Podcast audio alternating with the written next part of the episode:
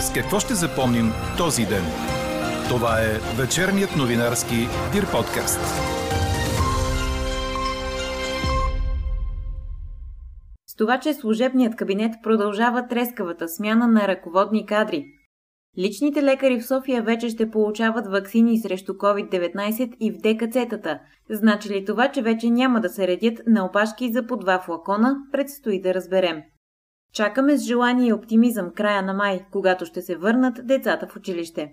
Още от коментара на Кина Кутуарска, директор на най-голямото училище в област Велико Търново, очаквайте в този подкаст. Говори Дир.бг. Добър вечер, аз съм Елза Тодорова. Чуйте подкаст новините от деня на 19 май. Предстоят още 2-3 дни хладно време, но в края на седмицата се задават летни температури, обещава синоптикът на Дир подкаст Иво Некитов. А тази нощ ще има променлива, често значителна облачност и на места ще превали.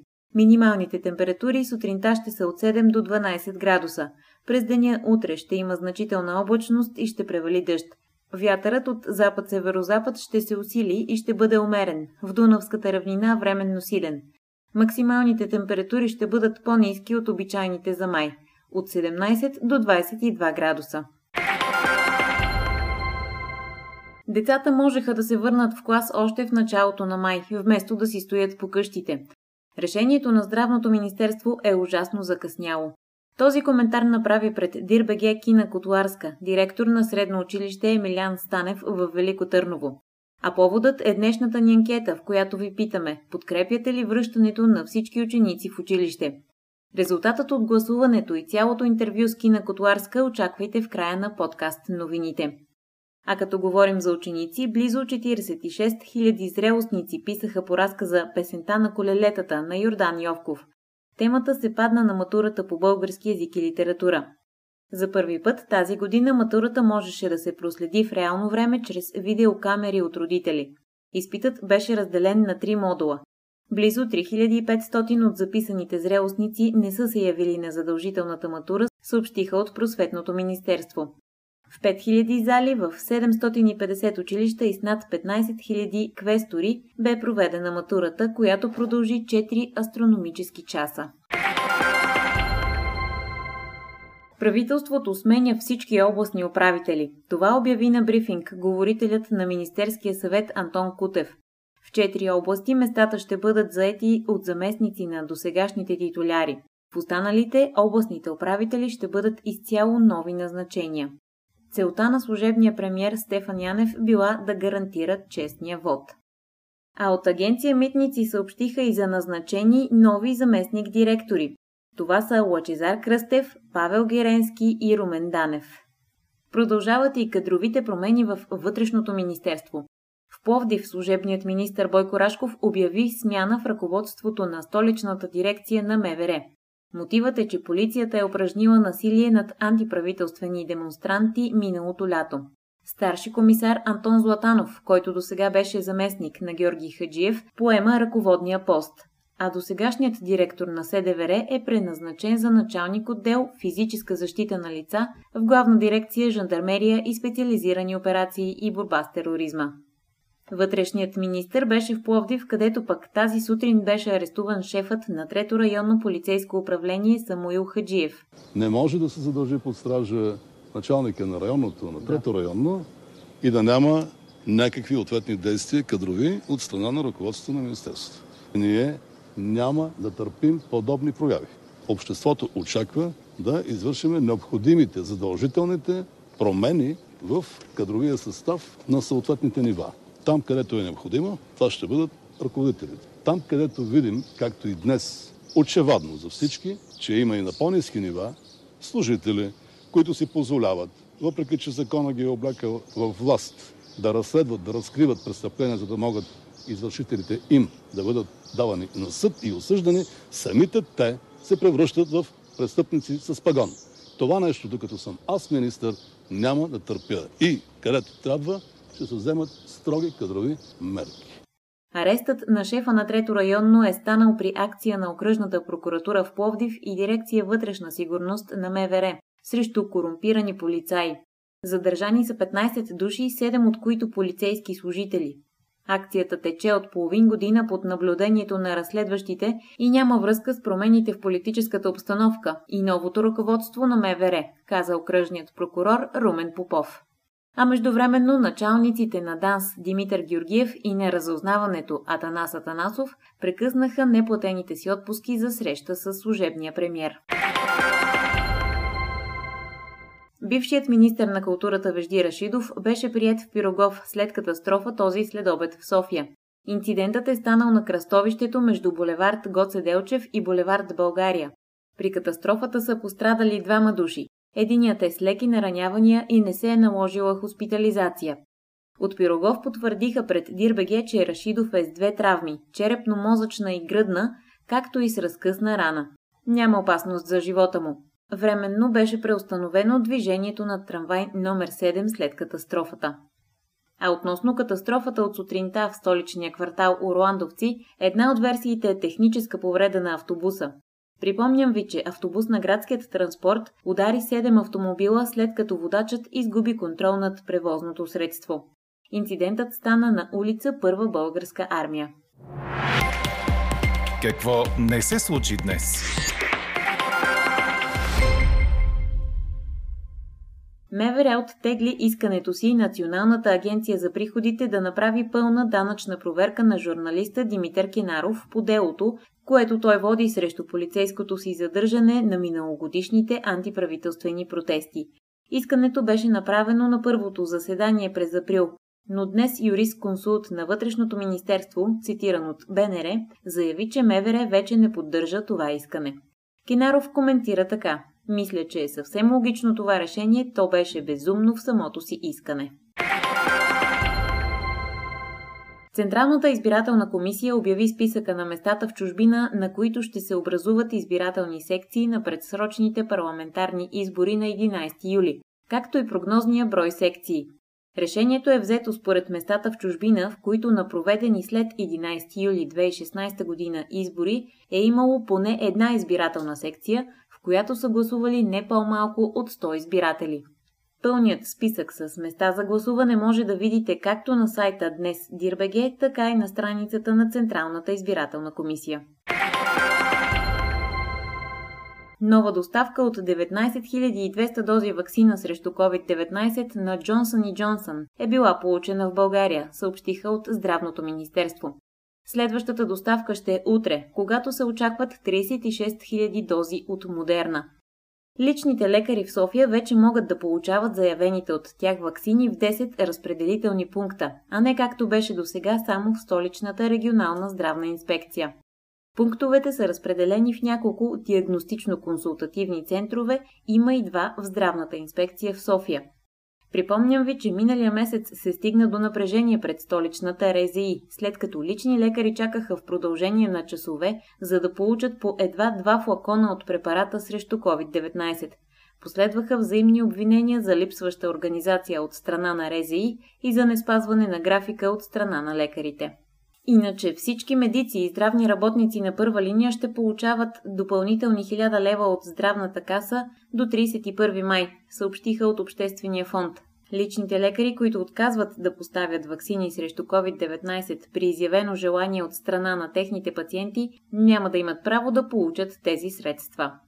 Ето и COVID-картината за денонощието. Ваксинираните са над 26 000 души. Новите случаи пък са едва 457, като положителни са малко над 3% от направените 13 700 теста. Починали са 36 души, а излекуваните са над 2700. Окръжният съд в Благоевград окончателно потвърди, че бащата на двете убити деца в Сандански, Георги Трайков, е упражнявал домашно насилие над жена си Кристина Дунчева.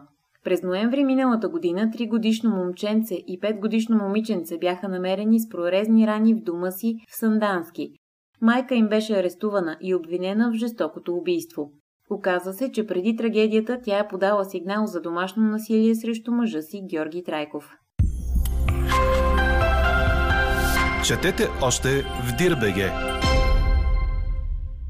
Лудогорец ще изпрати двама от своите дългослужили футболисти – Козмин Моци и Светослав Дяков, преди първия евромач от квалификациите на Шампионската лига, който ще се играе през юли. Румънският защитник Моци прекратява футболната си кариера на терена и ще остане на работа в клуба. Скоро ръководството на Лудогорец ще обяви официално позицията на румънеца, който спаси две доспи срещу Стиула по пътя към групите на Шампионската лига през 2014. Капитанът Дяков също е получил предложение за работа в Лудогорец, но той изрази желание да продължи кариерата си като футболист другаде. Дяков и Лудогорец са се договорили, че след края на състезателната му кариера може да се завърне и да получи длъжност в спортно-техническия щаб на 10-кратния шампион. Светослав Дяков е единственият футболист на Орлите, който бе в отбора при всички 10 титли в първенството. Чухте вечерния новинарски Дир подкаст. Подробно по темите в подкаста четете в Dir.bg. Какво ни впечатли преди малко? Бенгалски тигър, видян за последно преди седмица да обикаля ревните площи в предградията на Хюстън, беше открит от полицията в добро здраве, съобщава агенция Франс Прес. Тигърът на име Индия е бил собственост на Виктор Коевас, който в миналото е обвиняван в убийство. Оплашени жители на квартал на американския град забелязали животното, което бродело из дворовете на къщите и полицията го хванала. Притежанието на тигър е незаконно в Хюстън, макар да е разрешено в много части на щата при определени условия. Полицията обаче обяви, че съпругата на Коевас няма да бъде обвинена. Тигърът Индия е откаран в ранчо в Тексас, където ще има свое собствено местообитание с половин акра земя, гориста местност и басейн. Каква я мислехме, каква стана? Подкрепяте ли връщането на всички ученици в клас? Превес от 64% в днешната ни анкета има отговорът не. Решението за връщането на всички ученици в класните стаи от края на май е ужасно закъсняло. Децата можеха да тръгнат присъствено още в началото на месеца. Мнението е на Кина Кутуарска, директор на средно училище Емилян Станев във Велико Търново. Училището е най-голямото в областта и сред най-големите в България. Над 1400 деца на възраст от 5 до 18 години се очаква да пристъпят отново прага му на 31 май. Пред Dir.bg Кина Кутуарска разказа, че при тях няма да има реално удължаване на учебната година за най-малките ученици, тъй като във времето, в което е била дадена възможност за проектни дейности и извънкласни занимания, децата са се обучавали в електронна среда. Какво предстои да се случи след по-малко от 2 седмици в това училище, чуйте от Кина Кутуарска. С нея разговаря Елена Бейкова. Удължаване на учебните занятия няма да има. Малките ученици приключват с края на май, 4-ти клас на 15 юни, 5-ти и 6-ти клас и те на 15 юни. Ще предложим занимания на децата, които учителите преценяват, че са преминали по-трудно през дистанционното обучение, че за тях то не е било много ефективно и че имат нужда от наваксване. Това става след обсъждане на конкретните имена с учителите от по-отделните предмети и с класните ръководители и основно решението в начален етап се взема от класния ръководител, който си познава добре децата, разбира се, след коментар с съответния родител. Така че това е едната категория деца, които при нас ще бъдат ангажирани през месец юни. Втората категория деца са такива, които имат интерес към определена област. За тях ще бъдат предложени занимания по интереси. И още една категория имаме деца, чиито родители са затруднени да осигурят присъствие на възрастен по това време в къщи с детето. Така че общо взето към момента не съм в състояние да кажа каква част, но над половината от началния етап ще, като бройка, ще бъде в училище до 23 юни. И да ни кажете каква ще бъде организацията в училище относно безопасното обучение във връзка с епидемията продължаващата? Тази организация ние сме я създали още в началото на учебната година. Тя беше одобрена от РЗИ Разбира се, съгласувахме някои неща и с Обществения съвет и с Педагогическия съвет. За жалост се наложи да се откажем от кабинетната система. Нашето училище има кабинети по абсолютно всеки учебен предмет, добре оборудвани, добре екипирани. Това беше нашето голямо разочарование в началото на учебната година. Всички ученици учат по класни стаи. Има изготвено разпределение кой клас, от кой вход влиза. Нашето училище има 3 входа. Разписанието на часовете е направено така, че междучасията на малките и на големите ученици да не съвпадат. Направихме и второ голямо междучасие, за да не се получава струпване по такива невралгични места, като тоалетни, като училищната лавка. Също часовете на малките ученици започват 15 минути по-рано от тези на другите. Началният етап при нас представлява около 650 деца, така че може да се каже, че повече от 40% влизат в друг режим от останалите. Изобщо направили сме необходимото, за да се запази това единство на паралелките. Децата са много дисциплинирани, дори мъничките вече свикнаха да си носят маските, когато излизат извън класната стая, ако ще и до тоалетна да е. Училището тази година е много по-тихо, отколкото друга година, въпреки че най-шумните деца са малките, началния етап и по принцип те създават така сериозната врява, с добро чувство казвам, разбира се, в училище, но тази година и те са много тихи и като цяло аз мисля, че ще имаме какъвто и да било проблем в това отношение с започването, с възобновяването на учебните занятия. Всички колеги се радват много, че отново всички ще бъдем в училище и така ни чакаме с голямо желание и оптимизъм тая дата. Закъсня ли според вас това решение за връщане на всички деца в училище? Да. Това решение закъсня ужасно много. Това решение трябваше да бъде взето най-късно от началото на май. Всички трябваше да се върнат на училище. Това е много закъсняло решение. Не искам да изглежда, че го казвам от камбанарията на директор на средно училище Емилян Станев, Велико Търново, но статистиката, която Министерството дава, че днес на държавните зрелостни изпити няма да се явят само 2 болни от COVID ученика, а за 2 карантинирани, и това е на национално ниво, са осигурени условия. Просто смятам, че беше прекалено това стоене в къщите от началото на май. Така приключва днешната ни анкета. Новата тема очаквайте утре сутрин, точно в 8. Приятна вечер! Слушайте още, гледайте повече и четете всичко в Dir.bg.